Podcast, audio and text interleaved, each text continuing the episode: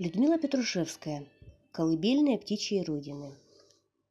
У юных дев есть такая манера влюбиться издалека, найти в толпе лицо и облик и смотреть, смотреть. И, допустим, дело происходит на факультетском вечере, где-то ближе к Новому году, и все старшекурсники тоже тут, гомон, тьма, музыка, и, к примеру, вдруг старый джаз, почти цирковой номер. Музыканты настроились на лирику. Колыбельная птичьей родины – Lullaby of Bedland. Lullaby, lullaby. У выбранного предмета лицо принца, светлые волосы. Он давно уже отмечен в коридорах факультета, где шмыгает юная дева. Он герой, звезда, немного плейбой. Их, этих порочных красавцев, на факультете примерно по одному на курс. На пятом некто Игорь, на четвертом этот, на нашем Олег. Кстати, совершенно некрасивый, но характерная черта в дружбе с первыми девушками курса, а это Лина, Алка и Таня. Он с ними в дружбе бегает за Ниночкой, белым барашком. Она удивительная дура. Дура настоящая, без примеси, как в третьем классе. И всем рассказывает про своего мужа Изю, Изюма. Это мама выдала ее замуж за Изюма, в скобках Исаак. Он гинеколог мамы, старик лысый Бея, ему 36 лет. Нинка еще рассказывала подружкам, а те всему курсу, что у нее был спазм. Изюм не знал, что поделать, встал и метался. Он объяснял это тем, а Ниночка объяснила курсу, что недавно умер Нинкин отец от тяжелого продолжительного рака легких. Мама Нинки взяла его к себе, хотя они находились давно в разводе. Мама взяла его к себе умирать из больницы одинокого, и он на высоких подушках лежа кричал, а Изюм настаивал на свадьбе. И вот, когда Ниночка вышла за него замуж, сразу после папы, только схоронили,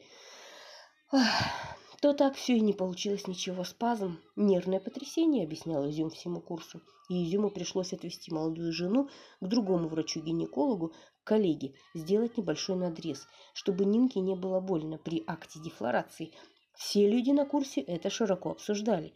Ниночка была дурочка, все 18 лет, не очень красивая, не линка с Алкой. Но все мужики от нее падали. Что они в ней находили? Постороннего лектора привезли на факультет писателя с двумя женщинами. Жены? Так он сам вопросы задавал, и все Нинки. Вот вы, молодежь, ответьте вы. А вот вы. Я? Вы, вы, да.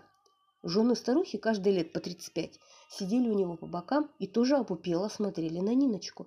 Она буквально сияла своими светлыми кудряшками посреди аудитории, как ангел. На нее падало солнце из окна сверху. Все были в нее влюблены. Лекторы, студенты, прохожие. Алина, Алка и Таня – три громадные широкоплечие красавицы. Они занимались секцией плавания. И они диктовали моду на факультете – курили на галерке в аудитории, резались в карты и ржали. И все вскоре разошлись с мужьями в начале второго курса, а девица считалась быть у них позор. К третьему курсу Олег ходил за Нинкой упорно, как больной, хотя ничего ему перепасть не могло. Ниночка вообще не понимала, зачем он все время рядом, этот сиамский близнец, норовит слиться с ней руками и боками. Терпела и все, как лошадь терпит жакея. При этом рассказывала подружкам, ну, всем то есть, что пришлось сделать аборт. Изюм занес сперму рукой, вот. Изюм, оправдываясь, всячески ей объяснял, видимо, все свои действия. Сделает и объяснит, но Изюм ей, а она народом. Ну, тоже больной на голову плешивый Исаак встречал каждый день после лекции Ниночку на машине, а в аудитории он заходить не имел права. И там царил Олег, и те, Игорь и Владик – с пятого и четвертого курса похаживали в коридорах со своими свитами, властвовали, оживленные и опасные, сердце уходило в пятки. Наиболее красивым был как раз Владик, тот самый принц, и наша дева, и думать не могла даже близко когда-нибудь к нему подойти. Но в тот предновогодний факультетский вечер так было шумно, прекрасно, полутемно, и тут этот старый джаз, птичий край, все затопали, зашумели радости, печаль пронзили бедную душу девушки. Она вроде бы увидела чужого принца, он, не он, скорее почувствовала по общему облику, что это именно Владик, он стоял метрах в пяти, выделяясь в полутьме своими светлыми волосами. Дева начала на него смотреть во все глаза. «Ну, попробую», — подумала она. Смотрела-то она в туман, ничего не видя, светлое пятно и все. Она всегда стеснялась надевать очки. Пялилась, цепля... целясь в самый центр этого пятна, подобрала себе подходящие объекты, ну, глядеть простодушно, просто так, Владик, не Владик, ну, как будто бы и не он. Близорукость снимала все преграды.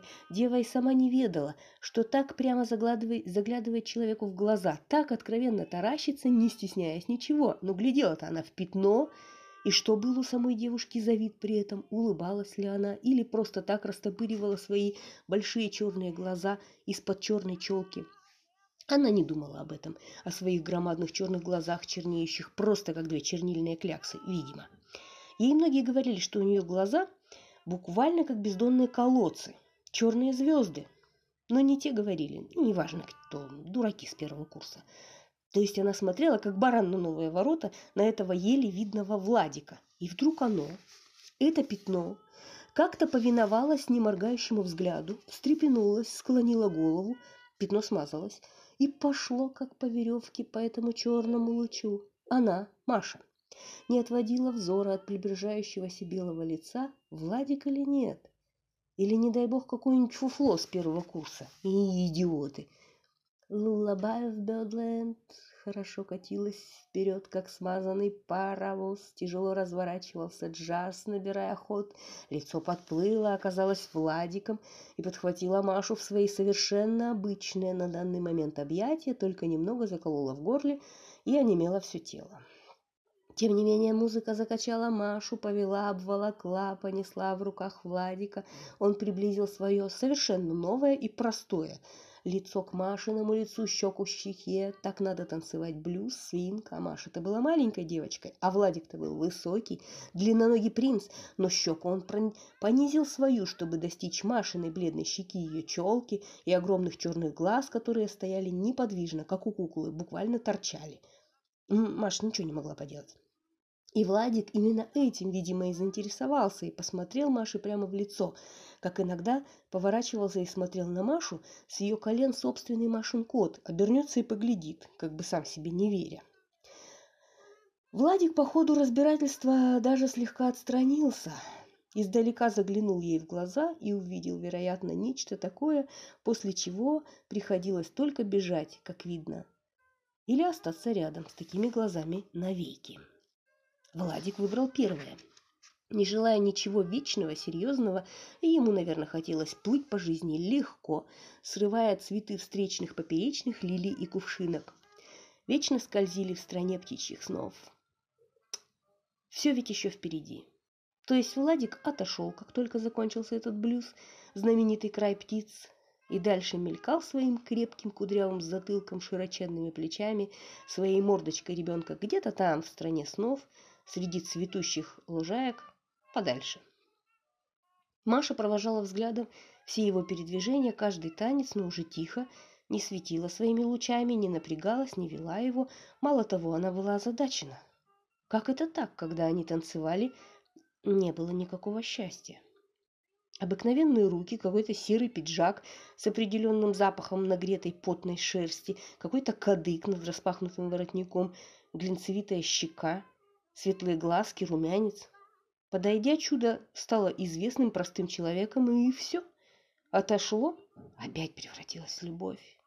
Это была, видимо, модель, которая потом не раз повторится в жизни. То, что уходит в страну птичьих снов, что покидает, не дается, то становится наваждением. Но как только из легкого тумана высовывается простая крепкая морда, выступает кадык, пиджак, воротник, приближается эта проза, желваки жизни, так мечта довольно быстро упархивает. Прощай, страна птиц. И, думала Маша, если мечту так и удерживать на расстоянии, сколько будет слез, какие чувства, каждое движение Владика станет событием. О, любовь! Думала трезвее Маша. А вот полюбить живое лицо очень трудно. У юной девы в запасе уже было несколько таких историй, когда симпатяги появлялись, попавшись на свет черных глаз, а затем несли какую-то чепуху, оказывались дураками в конце концов. А раскапывать дальше, искать за банальностями, ерундой чью-то душу, доброту, щедрость, верность – это ей еще предстояло. Да и не часто такие вещи попадаются в жизни. Доброта. Ее поискать. Вон проскакал легконогий Олег вслед за тройкой прекрасных плавчих, а Ниночка не ходит на такие вечера, ее изюм не пускает. а они с лысым изюмом шляются в гости к таким же чернобровым красавцам вроде Изи, где сидят эти врачи и их жены, и расспрашивают.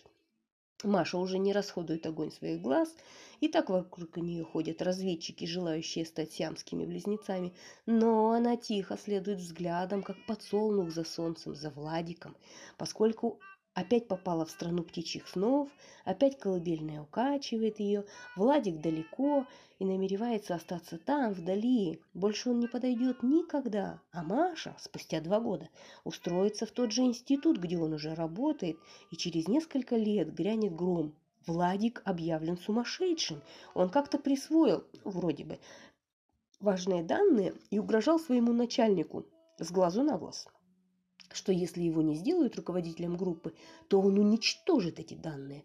Но с ним поступили как полагается, обещали, начали оформлять, а потом взяли с поличным. И пошли слухи. Все все узнали, как в случае с Ниночкиным изюмом.